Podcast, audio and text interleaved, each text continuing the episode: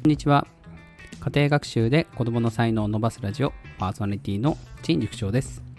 今日のテーマは受験勉強を理由に学校を休まない方が圧倒的に伸びるというお話です。受験シーズンになると学校を休む子が結構出てきます。えー、最近では小学生でも多くなってきました。え、中学生、高校生と上がっていくに従ってその割合はどんどん上がっていきます。で、今回の話はうん高校生のお話です。で、高校の時、3年生、えー、受験直前、お休みする子増えませんでしたか？子というか友達ですね。で、塾に行って勉強してたりとか、ずっと。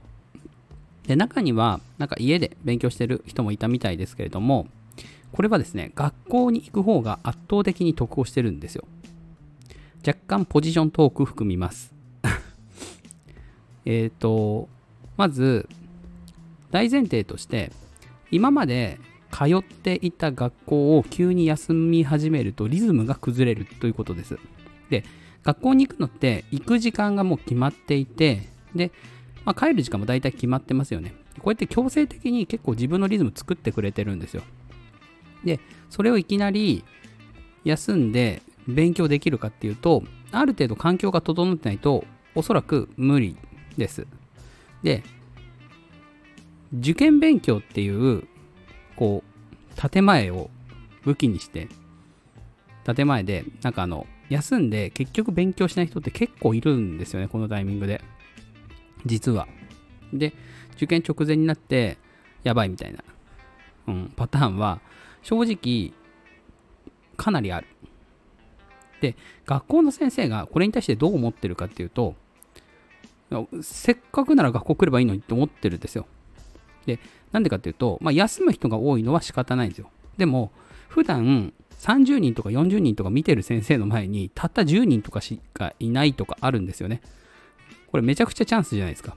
で、10人しか残ってなくて、で、その中には、もうすでに受験、推薦とかで終わってて、特にやることないみたいな人も混じってるんですよ。もちろん。じゃそうなってくると、そこで、えー、学校の先生に対して、もう超少人数で質問ができるわけです。で、これめったにないんですよ。で、学校によっては、本当にその進学に特化した先生とかもいて、で、塾の先生より正直、えー、受験のこととか、詳しかったりする人もいるんですよね。私の学校にはいました。国語のスペシャリストみたいな先生が。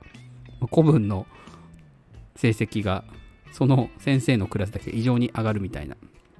そういう人いるんですよね。で、そういう人をもう独り占めみたいな状態にできるのって、このタイミングしかないんですよ、高3の。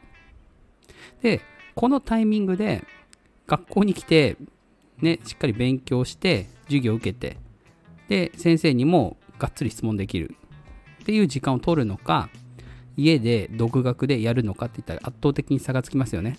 で、差がつかないとしたら、もう塾にずっと行ってる人。でもこれお金かかります。当然。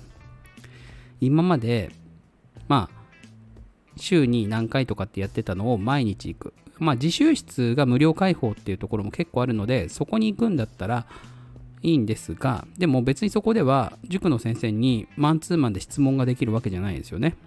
だったら、学校の方がいいんですよ。間違いなく。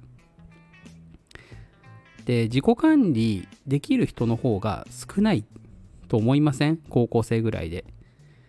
学校休んで自分で勉強管理してってできる人ってそんなにいます？実際は学校休んで勉強なんとかなってる人ってほとんど塾とか親に管理してもらってませんか？きっと。うん、ちょっと決めつけかもしれませんけど。で、その状況よりも自分で学校にいるっていうことを選んで、その上で、じゃあ学校でこう今ある自分が得られる利益みたいなのをもう全部取りに行くみたいな。これすごい貪欲だし、学力上がると思いません？正直。各教科の専門家の先生が いて、で、そこに対して1対1で質問ができるわけですよ。うん。もうこれ何回も言っちゃいましたね。はい。しつこいですよね。うん。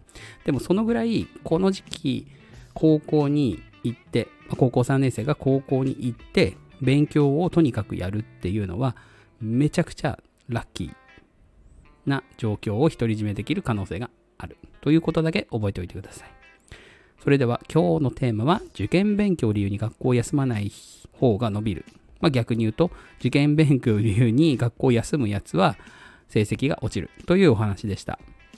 えー、今日の話いいなと思った方はいいねやコメント、フォローいただければと思います。それでは失礼します。